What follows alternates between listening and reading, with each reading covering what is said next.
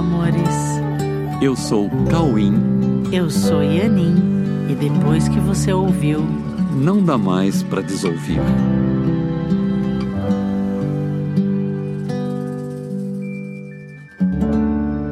Olá, meus amores. Oi. E aí, como passaram a semana? Tá tudo bem com vocês? Muito bom estar com vocês novamente aqui. E gostaria de convidá-los novamente para o workshop A Verdade Presencial, essa imersão deliciosa, intensa de um fim de semana que vai acontecer nos dias 26 e 27 de agosto. Aliás, temos muitas novidades. Em setembro acontece a oficina, né, a oficina de teatro do Ator à Criação, e vamos começar também o curso livre de teatro. E se você quer fazer parte do treinamento A Verdade Presencial, nós vamos começar uma nova turma em janeiro de 2024. Sim, e você já pode se inscrever agora. Sim, inclusive faz workshop, porque o workshop é um pré-requisito para você poder iniciar o curso, então você pode ir fazendo as coisas com calma, devagar, no maior usufruto que pode haver. Então entra no nosso site coexiste.com.br e tudo está lá para você, tá bom? Seja muito bem-vinda a Coexiste. Como sempre. E hoje nós vamos falar sobre um tema. É um tema que dificilmente alguém nunca pensou nisso. Quando olhamos para o mundo, para a nossa vida, para a nossa história, para a história do mundo, a história da humanidade e para cada dia que vemos passar em nossa frente com ocorrências que os nossos sentidos percebem, chega o um momento em que temos naturalmente que nos perguntar: onde as contas fecham? Sim, onde as contas fecham, né? Esse é o nosso tema de hoje. Onde as contas fecham? Precisamos nos perguntar isso. O que significa isso? O que significa essa pergunta e o que significaria uma resposta verdadeira para essa pergunta? Se nós olharmos para todos os itens que compõem a nossa história e a história dos seres vivos que, segundo a visão vigente, nascem, fazem parte da história e morrem em algum momento, certamente nós teremos vontade de nos perguntarmos qual é o sentido de tudo isso. Temos todos, em todas as espécies, uma coisa em comum, que é a vida, que faz com que aceitemos a condição de pertencer à classificação de seres vivos. Se pertencemos a uma classe chamada seres vivos, precisamos, antes de mais nada, compreender a razão da existência do que nos define na base da nossa existência, que é a vida. A primeira pergunta, então, vem a ser: o que é a vida? Qual é o sentido dessa condição que temos em comum e que chamamos de vida? Temos uma coisa em comum entre todos os seres vivos e que nós chamamos de vida. Até aí, acredito que estamos todos em acordo, ok? Ok.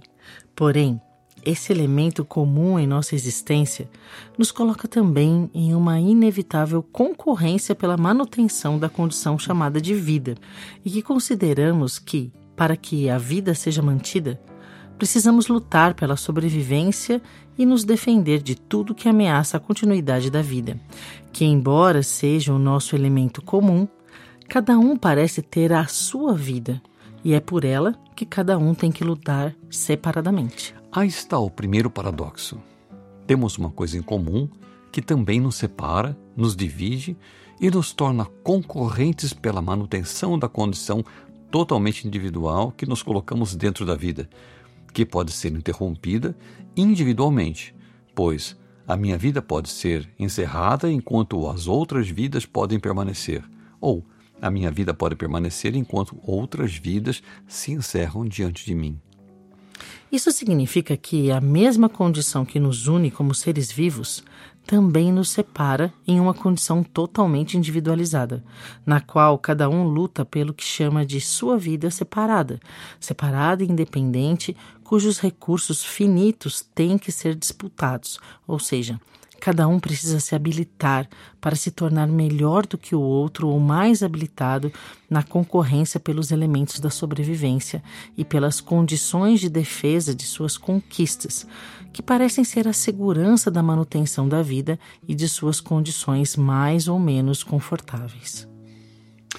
Então, dentro dessas condições, nós precisamos estabelecer regras de convivência para que ninguém ultrapasse certos limites nessa disputa por seus interesses individuais. Não é assim que acontece? Interesses individuais que cada um estabeleceu separadamente para si, em defesa da sua vida separada, do que chama de seu conforto e que, por serem condições separadas, com metas separadas, valores separados e valores diferentes, isso acontece o seguinte: inevitavelmente vão se chocar dentro de um cenário compartilhado. A partir da condição paradoxal de termos uma vida que nos une enquanto seres vivos e ao mesmo tempo sermos separados e concorrentes em nossas metas e valores, podemos observar um quadro que podemos chamar de um mundo em conflito. Porque aqueles que concorrem por melhores e mais seguras condições de sobrevivência a partir de metas e valores diferentes, inevitavelmente vão conflitar. Mas, se Deus é o Criador da vida, porque nos colocou como filhos vivos de uma vida separada que necessita de uma luta individual e separada pela manutenção daquilo que recebemos na criação da nossa vida, que é comum a todos nós. É, essa conta básica não fecha. Se Deus é amor, como pode nos colocar em um mundo cujo cenário básico é a concorrência pela manutenção da vida, do conforto e da segurança dentro dela? Obviamente, nós precisamos de respostas verdadeiras para que essas contas fechem. Essas respostas existem e podem nos trazer todo o conforto que buscamos viver. Há uma resposta confortável, amorosa, verdadeira, alegre e feliz e que elimina todos os paradoxos e que dá um real sentido para a vida que realmente nos une. Deus nos deu a única vida que existe e que é a sua própria vida. Deus compartilhou a sua vida na criação. Todos os seres vivos possuem a mesma vida herdada de Deus. Essa vida é eterna, essa vida é amor, essa vida é feliz, é alegre e não tem limites. Quando olhamos para corpos separados, parece que cada um tem uma vida separada, mas a vida é uma só vida que une a todos. Quando as pessoas se relacionam se utilizando de corpos separados, parece que estão separadas, mas se olharmos realmente para a vida que anima todos os corpos, poderemos ver que há algo muito maior em todos os relacionamentos. Nós poderemos ver que há sentimentos comuns entre todos nós. Sentimentos comuns a serem compartilhados. E que, quando compartilhamos, nós podemos ver que não estamos separados, porque estamos comunicando nossos pensamentos a partir de uma mente que é comum a todos nós, assim como a vida, assim como a vida é comum a todos nós. Nossas diferenças estão apenas no que pensamos, e o que pensamos pode não ser a verdade sobre o que somos, sobre o que o mundo é e sobre Deus. Essa mente que compartilhamos e que nos permite a comunicação é a mesma mente de Deus. E, sendo uma só mente, podemos também ter contato com o pensamento de Deus.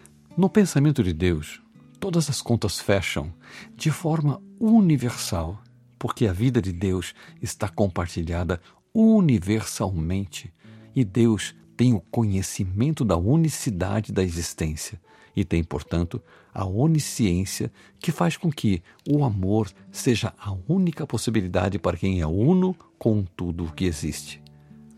Precisamos então encontrar as respostas para fazer com que todas as nossas aparentes diferenças possam nos ajudar, para que, através do nosso relacionamento com a mente aberta para aprendermos uns com os outros, possamos encontrar os melhores caminhos para colocar Deus nessa conversa, de forma que todos os pensamentos individuais e separados possam ser corrigidos, permitindo que a verdadeira razão possa ser vista trazendo a verdade que pertence a todos e que conforta a todos. Nessa proposta, não somos mais adversários pela sobrevivência de uma vida separada com metas separadas. Nós somos, a partir daí, todos parceiros. Nós passamos a, a nos vermos como parceiros e colaboradores recíprocos na otimização de um caminho em direção ao contato com a verdade a verdade que nos traz a certeza do que é realmente a vida, a vida que nós compartilhamos entre todos nós e com Deus. Na busca por essa resposta, que é a mesma para todos que possuem a mesma vida, aprendemos a ouvir, a termos interesse em saber o que podemos aprender com tudo e com todos, porque antes de concluirmos qualquer coisa, precisamos nos permitir aprender a ter um contato real com o que nos chega, sem que os nossos pensamentos diferentes gerem interpretações distorcidas e individuais que parecem nos separar. Se nos unimos para aprender em conjunto, estabelecemos uma meta comum até que todas as contas fechem na mente, na mente que nós compartilhamos, e dessa forma essa mente possa eliminar todos os conflitos internos e todos os paradoxos que nos deixavam confusos, com dúvidas e com inseguranças. Esse é o grande marco para uma nova e mais consciente civilização. Sim, esse é o divisor de águas para uma nova e mais consciente civilização. Uma civilização na qual todos se unem em torno de uma única meta, que é a verdade que nos devolve a realidade do que somos em unidade com todos e com Deus. Esse é o grande resgate. Essa é a meta que podemos estabelecer juntos, uma única meta, a meta que nos une e que nos faz parceiros parceiros inseparáveis, onde nós vamos alcançar juntos o final de todo o conflito. Amém. Amém. Que maravilhoso. Então, espero vê-los na Coexiste. Entra em coexiste.com.br para ficar sabendo de tudo que acontece e você pode participar das atividades, ok, amores? Fiquem com Deus, uma bela semana para vocês e nos vemos no próximo episódio. Isso. Fiquem com Deus e com todas as respostas que vêm dele. Thank you.